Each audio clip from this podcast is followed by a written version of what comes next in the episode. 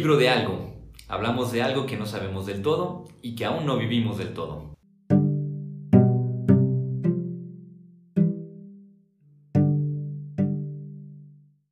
Hola, ¿qué tal? Les damos la bienvenida a nuestro podcast El libro de algo, en el que, como saben, hablamos de algo que no sabemos del todo y que aún no vivimos del todo.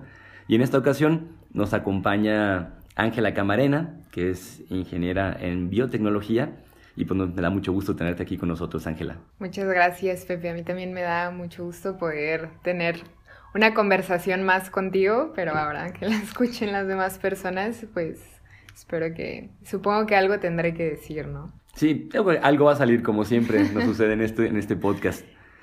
Y bueno, la, la, propuesta que yo tenía como para dialogar contigo, además ya del hecho de que te conozco y, y todo lo que hemos ido platicando en algunos momentos, yo lo vería eh, en relación a una experiencia que tal vez está muy vinculada a la vida ordinaria, a la vida cotidiana, y que pocas veces le ponemos palabras o le dedicamos tiempo a hablar de ello, que tiene que ver con esa sensación de lo invivible. ¿En qué sentido hablar de, lo invivible? Tenemos una cotidianidad en la que vamos, venimos, hacemos cosas, o las cosas nos hacen, ¿verdad? Digo, podemos verlo de distintos enfoques, pero siempre nos encontramos con la experiencia de, el límite que representa para nosotros, no captar del todo de repente eh, qué es aquello que nos sostiene en la vida, qué es aquello que nos hace vivir realmente, o al mismo tiempo tenemos esa, esa sensación de encontrarnos con cosas que nos llegan y que parecerían quitarnos pues todo, ¿no? O sea, es decir, cosas que pasan y que dices, no manches, hacen que esto, esto que antes era vida parece no serlo y parece dejarnos sin salida. Y es algo que, nos llega de repente a la vida, nos pega, nos aborda, nos desborda y de repente como que nos paraliza y no sabemos qué hacer. Y también no es algo como que le dediquemos mucho tiempo a pensarlo, a reflexionarlo, simplemente parece que queremos deshacernos de ello. Como las vivencias insufribles o algo que, algo que, te, que te mueva, ¿no? Yo creo que muchas, e, esta parte de lo invivible pues también sería como muy contrario porque a menudo creemos que la vida es en los centros, ¿no? Y cuando uno está en los límites es cuando distingue, cuando se cuestiona, cuando se pregunta qué, qué, más allá, qué sostiene esto, que, que me llevó a este límite y de, y de aquí, ¿cómo regreso, no? Como, creo que creo que esos, los límites a veces es lo que se le nombra como lo invivible, eh, que ya uno ya no, ya no voltea a ver lo cotidiano, porque lo cotidiano ya se volvió no cotidiano. Entonces sí, sí creo que, creo que eso sigue siendo vida, aunque en una experiencia sensible puede considerarse como invivible o insoportable, insufrible. Se me hace interesante como lo planteas, porque sería como si dijéramos que, es decir, claro, la vida sigue siendo vida, pero como que nos hayamos como desarraigados de ella, eh, arrancados de ella, y sin embargo aún todavía dentro de ella, ¿no? Como si fuera esa sensación de decir, me, arrancaron, me desconectaron, me pusieron dentro de una burbuja de plástico y estoy dentro del mismo rejuego de, la vida, pero sin poder eh, interactuar o por lo menos sin poderla sentir o inclusive como si fuera un mero espectador. Sí, una enajenación de, de todo lo que pasa, ¿no? Este eh, término ya un poco económico de la enajenación del trabajo, ¿no? O sea, vas a trabajar, pero no sientes que es algo parte de ti, no sientes que es que tiene que ver con lo que tú eres y aún así tienes que vivirlo, aún así es tu cotidianidad, te levantas, vas, trabajas, te permite tener una vida, eh, pero la sientes ajena, porque no, no te puedes identificar en eso, no hay algo que, que te indique o algo eh, que tenga que ver con tu identidad. Entonces, creo que mucho de esto invivible tiene que ver con la identidad y con lo que creemos que es nuestra identidad. Se vuelve, se vuelve sumamente interesante y provocador el hecho de que con esto que señalas, no solamente es como que nos impida vivir ciertas cosas, sino que además no es un asunto meramente psicológico, es decir, se podría pensar hoy que que, es un asunto únicamente de la cabeza, que es una cuestión únicamente de actitud, pero en el fondo, pues más bien parece ser una condición como muy, muy objetiva, ¿no? Es decir, eh, pienso con esto que ya citabas tú, por ejemplo, el, con este concepto de la enajenación, pues digo, no es ajeno a, a, muchas personas que puedo trabajar fabricando algo de lo cual nunca voy a poder disfrutar. O puedo, inclusive podría decir que puedo volverme escritor de novelas de romance y de historias de amor. Y nunca haber experimentado el amor, ¿no? Exactamente. O, una historia de romance cerca de lo, que, de lo que hablarías en tu historia, ¿no? Sí, como si fuera una especie de, de, transformación del límite, porque no es... Una cosa es estar en el límite donde no me evita ser partícipe de lo que ocurre. Y en ese caso, esto es como hacer, ya no que sea un límite, sino inclusive una barrera que es como cuando, no sé, cuando tienes mucha hambre y vas a una tienda de una panadería y hueles el perfume del, del, del, del pan, ¿verdad? El aroma que llega, pero está separado por una vitrina que puede ser de 5 milímetros, pero así sea menos de un milímetro, pero se para y, y, lo hace inaccesible. Entonces no es estar al límite, es estar, quieras o no, como a una gran distancia. Sí, o sea, sabes lo que pasa y yo creo que eso, o sea, quisiera volver como al comentario que dices que va más allá de lo psicológico. Eh, sí, porque incluso tú puedes experimentar esta enajenación y en cierta parte esta enajenación te puede llevar a sentir depresión, experimentar un episodio depresivo, tal cual, una depresión persistente. Em, y el voltear a ver de manera diferente la situación, no sé, o sea, de repente una situación cotidiana te, se transforma en una crisis existencial y no por un proceso psicológico, sino porque siempre vas mirando, bueno, yo creo que en el análisis, cuando tratas de comprender las cosas, cuando dices por qué, buscas atrás. Siempre buscas la causa, cuando entiendes la causa, crees que de cierta manera puedes transformar, transformar la causa y transformarás los resultados que estás teniendo.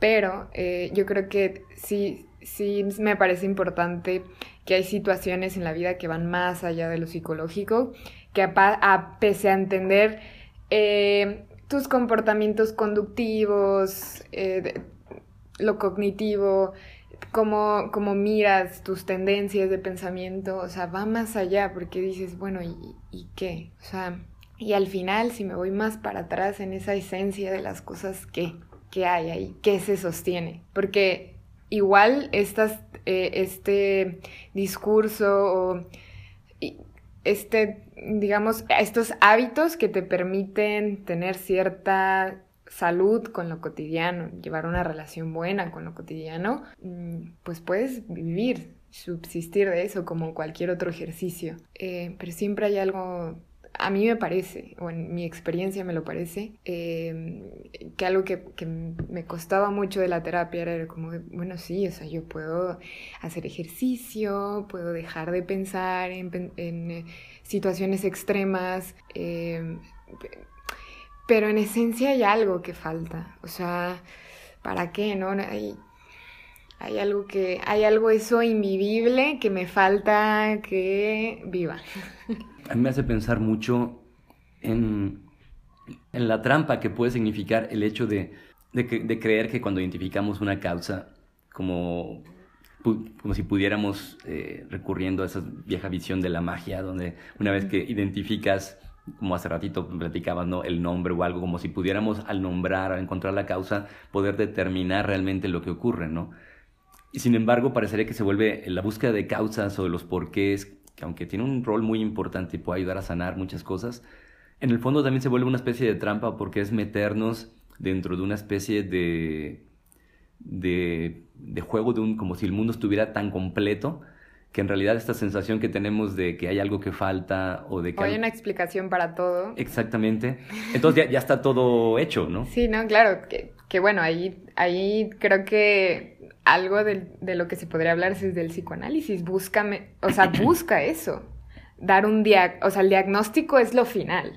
Al contrario de otras, este pues el proceso de, o sea, de, psicología, no sé, no soy psicóloga, pero, o sea, al final es el diagnóstico, pero siempre se está buscando la causa de algo y a través de la búsqueda de, la búsqueda de causa de algo se da la terapia, se da el proceso terapéutico, el, el proceso de sanación, a partir de buscar las causas. Sí, pero cuando, no hay causas, o sea, porque porque creemos que nuestra visión y que, y que nuestros, eh, nuestra capacidad cognitiva piensa en un mundo completo, entonces solo hace falta rellenar los huecos y no que se dejen los huecos ahí. Exactamente, y ahí es donde pensaba yo que tal vez lo que puede ser una, una alternativa, porque en realidad es algo que está tan al alcance de la mano, es asumir la, la presencia de la ausencia. Es decir, el hecho de que haya, de que no haya, mejor dicho, algo.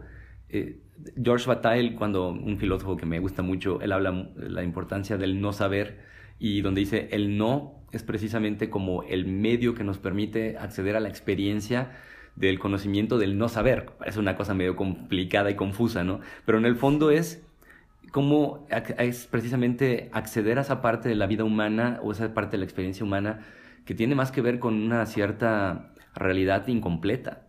Y, y donde, como bien dices, pues no es que tengamos que rellenar los huecos, sino más bien asumir que hay huecos, como pasa con la teoría, la dificultad de, unir ¿no? las teorías de lo macrocósmico y, lo micro, microcósmico, ¿verdad? la cuántica y otras. Dices, sí, bueno, pero no hallamos cuál es el vínculo. Y, y, creo que una parte importante tiene que ver con, porque eso es lo que lo hace muchas veces invivible. Por un lado, es el que quisiéramos que hubiera algo que explicara y, y llenara el hueco, pero al mismo tiempo, para muchos es invivible no tenerlo pero por otro lado, al suprimir esas ausencias, ese espacio no ocupable por otros, eh, también creo que la vida se vuelve invivible, ¿no? Es como si llenáramos los pulmones. Sí, o sea, deja como de lado mucho la, la experiencia, eh, pero yo creo que algunas personas que nos gusta mucho analizar las cosas, insistimos mucho en, en, el lenguaje, en, en, poder, que sabemos que el entendimiento va más allá de nuestra capacidad de expresar lo que entendemos. Pero aún así, o sea, insistimos mucho en tener un vocabulario, un lenguaje para hablar de esas cosas, porque creemos que al entenderlas, a darles causa, las podemos, podemos ejercer un dominio sobre ellas, que al final es lo que nos gustaría, ¿no? Tener más control. Que creo que ese es, ese es parte de la angustia de, estas ausencias, parte de la angustia de tener que tolerar estas ausencias, es que no podemos ejercer un dominio, un control sobre ellas. Entonces ahí, pues obviamente todos sentimos como esta necesidad de encontrar al menos un vocabulario para expresarlas, sentir un poco de, de mm, sí, o sea, de dominio sobre ellas.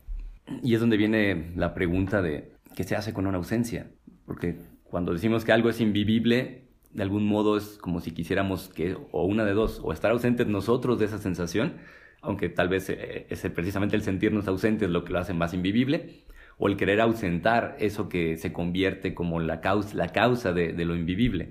Pero en el fondo, pues tal vez tendríamos que preguntarnos no, no siempre qué voy a hacer con lo que me está ocurriendo ya, sino qué hago con la ausencia de respuestas ante lo que vivo, con la ausencia de certezas ante lo que ocurre, o inclusive que hago hasta con, con la ausencia de, de algo que me, que me permita sentir este control, este dominio de, esta situación, ¿no? que me permita sentir que todo va a estar bien, como luego dicen por ahí.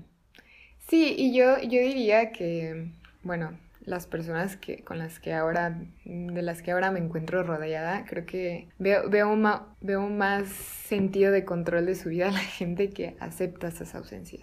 La gente que, no sé, tiene un pensamiento más simple de las cosas em, y, eso no limita su experiencia de las cosas. Pero, pero lo observo mucho em, en, en, cómo hay una, hay una aceptación de, pues sí, así son las cosas nunca recuerdo una vez que, o sea, que salí de, una terapia y iba como si hubiera descubierto em, la ecuación de Planck, no sé, algo así. Y, y llego con mi papá y le digo, es que ah, creo que la mejor habilidad que puedo tener es hacer las cosas aunque no tenga ganas de hacerlas. Y mi papá como me dice, como, pues claro, ¿no? Sí, sí, como si yo le hubiera dicho la cosa más cotidiana del mundo. Y me dice, pues el 95% de las cosas que haces, las haces sin ganas. Y lo decía con una tranquilidad, con esa ausencia de deseo de hacer las cosas. Estaba bien vivir la vida con ese con esa ausencia de deseo, de, de gusto, de placer, ¿no? Entonces, y digo, claro, es mucho mayor que yo y ha vivido pues muchos años bien con esa idea, sin que le aturda, sin que, le, sin que lo confronte, sin que lo haga caer, o sea, para mí fue como muy alucinante ver en esas, en su simpleza de palabras, en como, pues sí. Casi, casi como. ¿Qué esperaba? como dicen ahora, ¿no? Sí, como, oh, ya viene a decirme, ¿no? De qué se trata la vida. Sí, y creo que, y, en ese sentido, nuevamente es como este reencuentro con.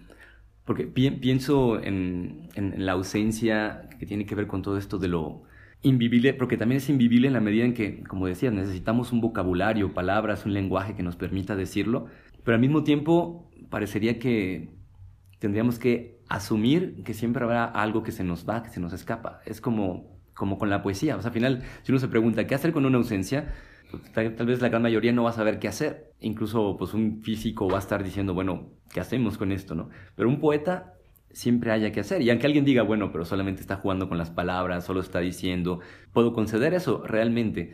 Pero lo, lo importante aquí es no el uso simplemente de palabras como si estuviéramos tratando de llenar nuevamente algo, sino qué ocurre en nosotros que nos dispone precisamente a, experimentar incluso la vida desde, pues desde esa ausencia del lenguaje suficiente, de las palabras necesarias.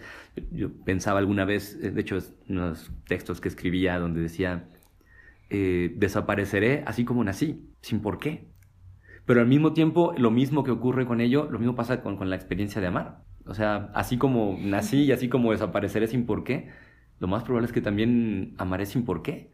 Y, no porque estemos queriendo decir que entonces el orden de la causalidad no tenga una importancia en este mundo. O que no haya pequeñas causas dentro exacto, de ella. Exacto, sino que a final de cuentas hay algo que simplemente no entra dentro de la categoría de la articulación meramente racional de todo, ¿no? Sino hay cosas que más bien exceden, desbordan, que es algo que quien escucha este podcast me ha escuchado más de alguna vez hablar de los excesos, ¿no? Pero porque es lo que hago, tratar de rastrear y la ausencia es un exceso también. Y que, bueno, no sé si paradójico sea la palabra, eh, pero coincido mucho que esto de lo invivible habita mucho en la poesía. O sea, ahora que la mencionas, eh, yo, yo creo a propósito en la poesía. O sea, la poesía sería una clase también de espiritualidad, porque al final es algo que utiliza siempre metáforas, que habla de algo, pero no en un sentido objetivo, sino en un sentido subjetivo, descriptivo. No sé, tampoco soy literata, pero en mi experiencia con la poesía creo que es, es lo más cercano a lo invivible. Es lo más cercano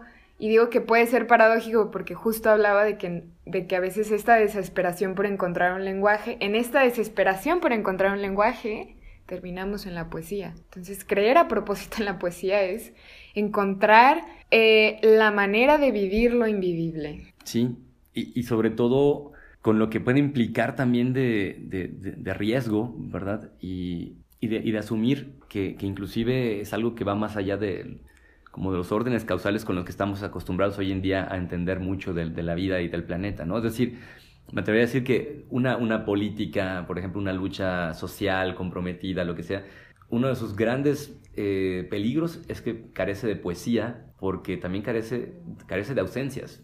Como decía, pues, sonará paradójico, ¿verdad? Pero aquí diría, no es que tenga una ausencia de ausencias, hay una carencia de ausencias que es muy distinta y porque parecería que es como fabricada y querida, precisamente en la medida en que tenemos ya las respuestas o, que, o, que, tenemos la garantía. Sí, que, el discurso está hecho. Exactamente. Una ausencia de ausencias, ¿no?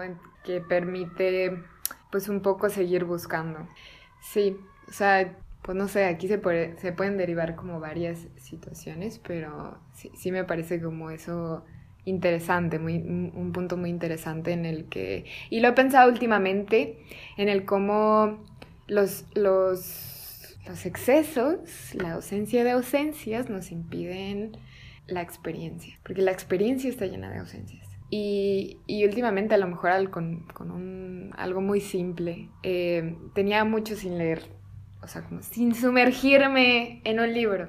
Finalmente decido como no sé, empezar a leer un libro muy largo de 1200 páginas, y dejé de tener la experiencia de ver Netflix, de estar cambiando, de ver, de ver videos cortos, de ver YouTube, porque también suelo, suelo pasar tiempo exagerado en YouTube más del que me gustaría admitir.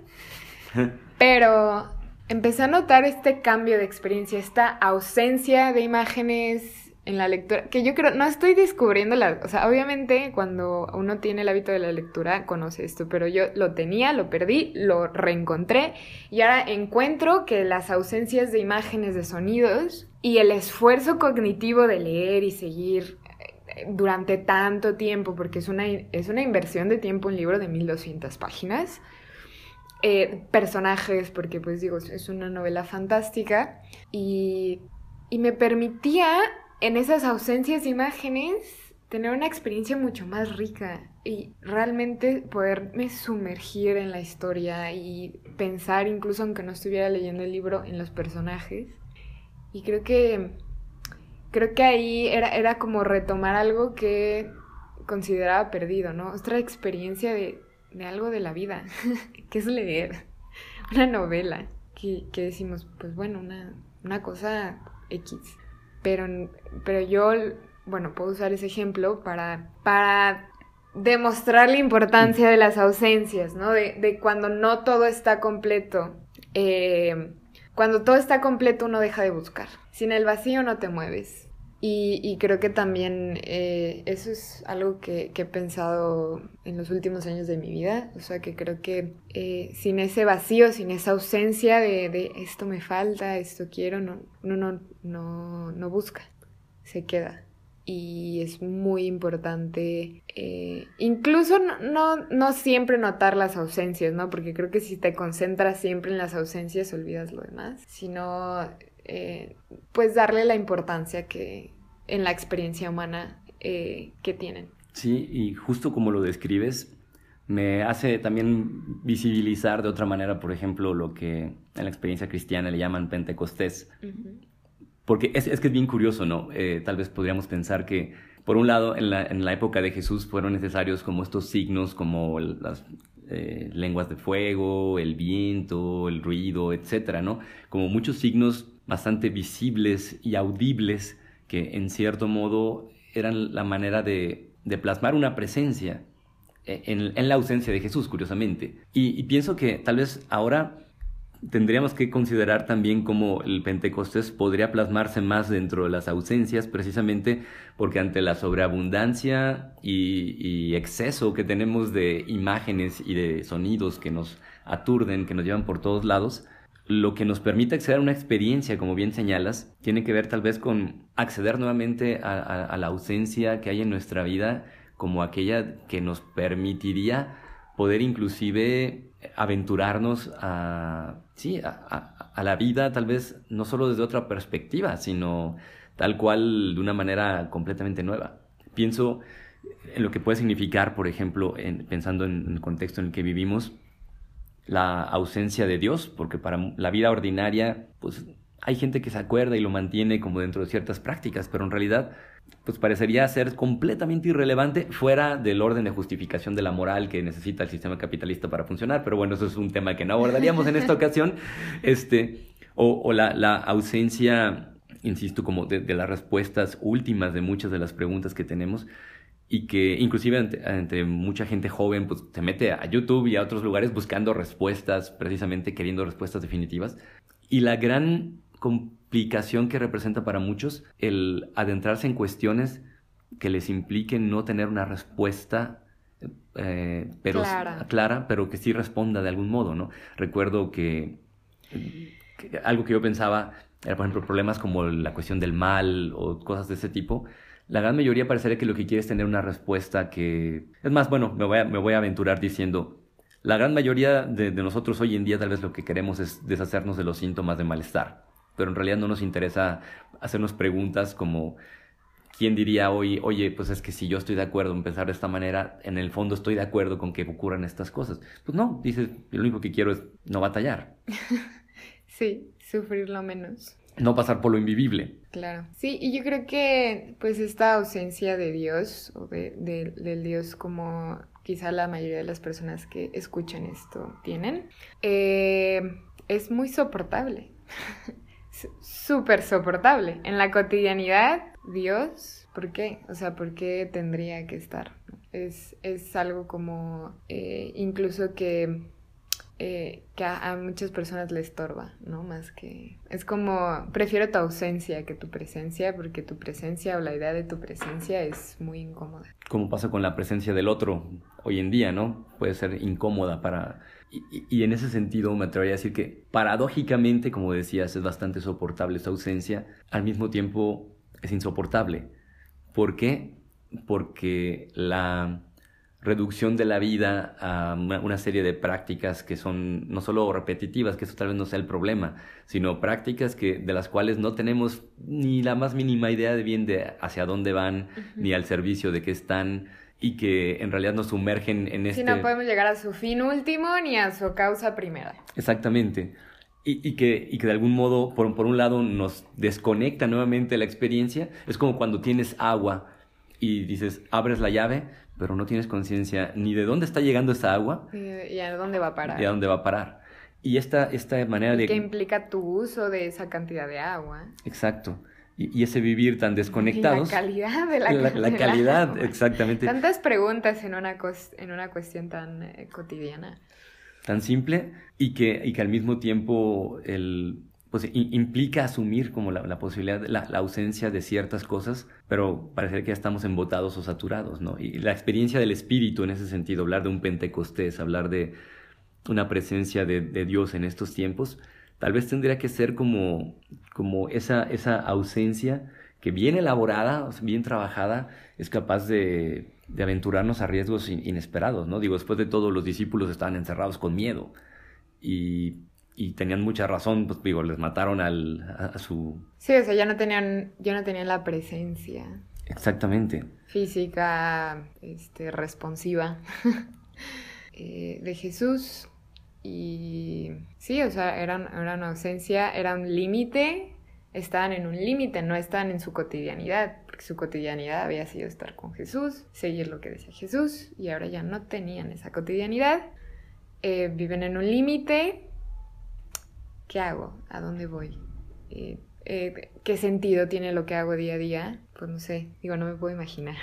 Sí. Eh, si fuera el caso. Y con esto que, señalas me, vino a la mente, por ejemplo, la, experiencia de, Jean Renouil en la novela del perfume, porque ahorita que decías, él quien no haya leído la novela o no haya visto la película, bueno, es alguien que tiene un olfato súper desarrollado y es capaz de identificar el, el, aroma específico de cada persona, de cada objeto y trata de, apropiarse y de, aferrar ese aroma. Pero el punto crítico para él es cuando se da cuenta que no, no tiene aroma, o cuando no puede percibir su propio aroma. Y eso lo sumerge en una... Crisis existencial. tremenda, exactamente. Como es como decir, es como si yo fuera... Invisible, inexistente. O mi propia ausencia. Sí. Soy ausente de mí. Sí, no puedes Ajá, o sea, no tienes, tú nunca tienes la ausencia de ti. Aunque uno diga como, es que estoy perdido, no me encuentro a mí mismo. O sea, usamos este metáfora de no sabemos ni dónde carajos está el mí mismo del que hablamos, pero sí, no, no puedes. O sea, imposible vivir una ausencia de ti. Todo el tiempo estás contigo, todo el tiempo está con su aroma. Y, y curiosamente, me atrevo a decir que tal vez eso sería el signo de esperanza para nosotros, que nos pasara el sentirnos aunque sea un poco ausentes de nosotros mismos. ¿Por qué? Porque hoy en día, en realidad, sobran mucho yo que se nos ofrece, es decir, desde categorías de definición, si quieres, de, persona, de profesión, de género, de identidad, de biografía, de cultura. Es decir, sobran una inmensa cantidad de elementos que tratan de establecer, de afirmar mi presencia. En el mundo. Sí. En el mundo. De, verte en todas partes, ¿no? De quién piensa como yo, quién viste como yo, quién escucha lo que yo, bueno. Y que me vea yo, ¿verdad? Aunque yo sean las cosas que consumo. Exacto.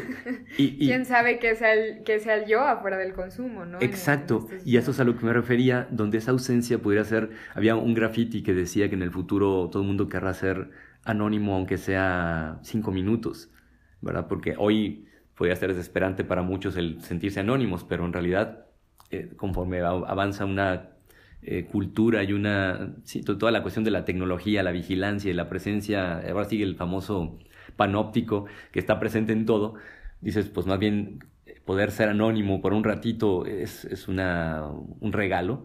Y creo que tal vez de algún modo también es la experiencia del espíritu del Pentecostés, podría ser este, esta osadía de atrevernos a mirarnos como ausentes de nosotros mismos hasta cierto punto, porque es como abrir un horizonte en el que podemos arriesgar todo realmente. Es decir, cuando estoy ya tan agarrado a un modo de entender mi vida y, el estilo de vida y todo, no es ningún secreto que se vuelve cada vez más difícil zafarse de eso. Y mientras más ese estilo de vida o todo ese conjunto de definiciones de quién soy o de lo que es la vida o de lo que somos nosotros está sostenido sobre ciertas reglas o vínculos de, esta sociedad, pues más vamos a tratar de salvaguardarlo a toda costa.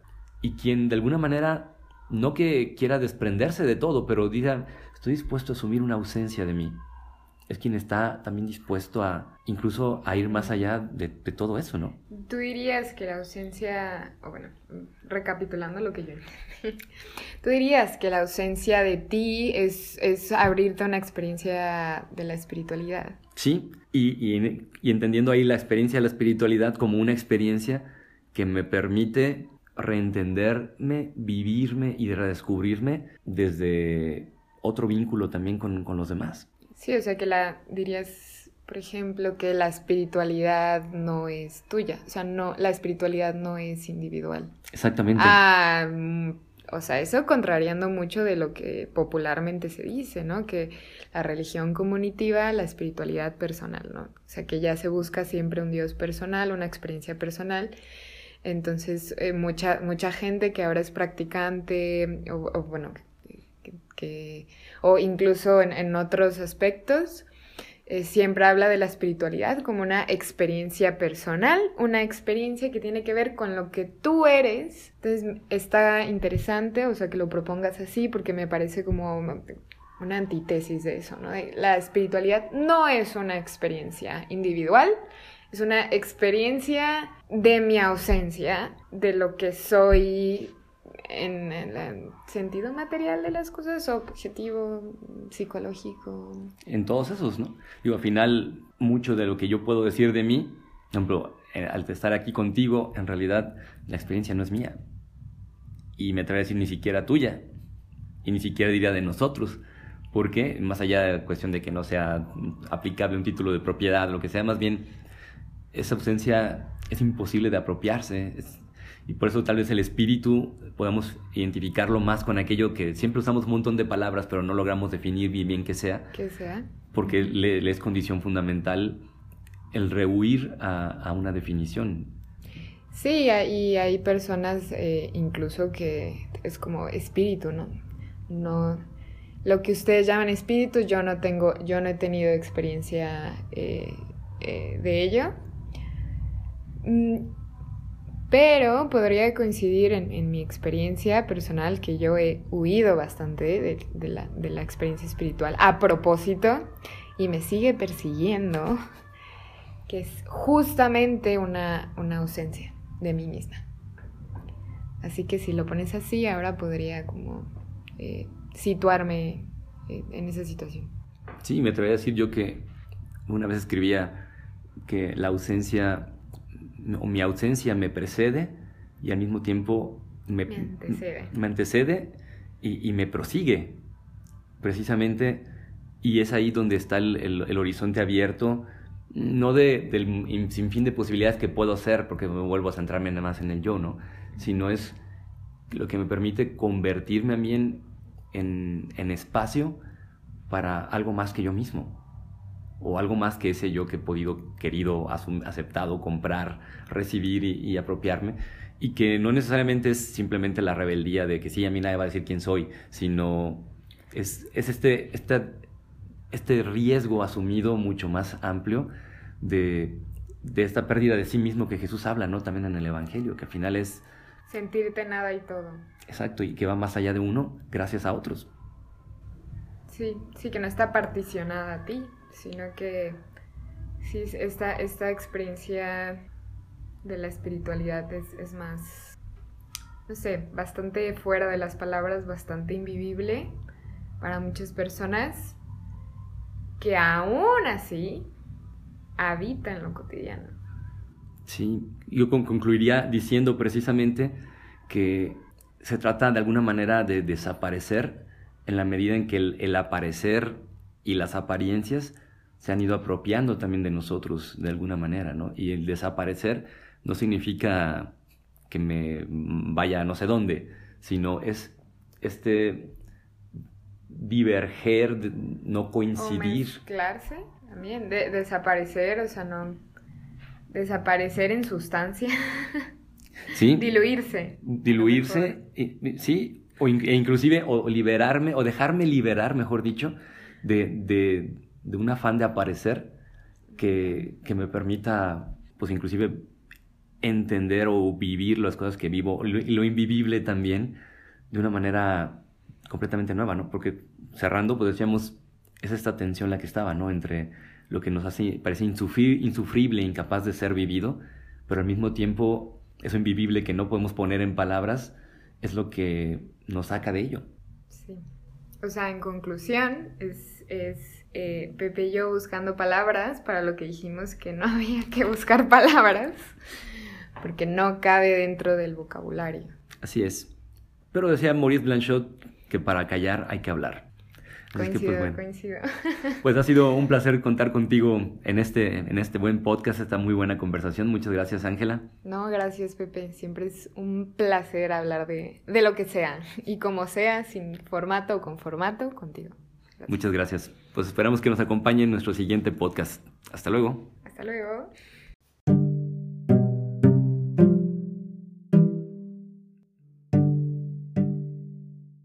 El libro de algo Hablamos de algo que no sabemos del todo y que aún no vivimos del todo.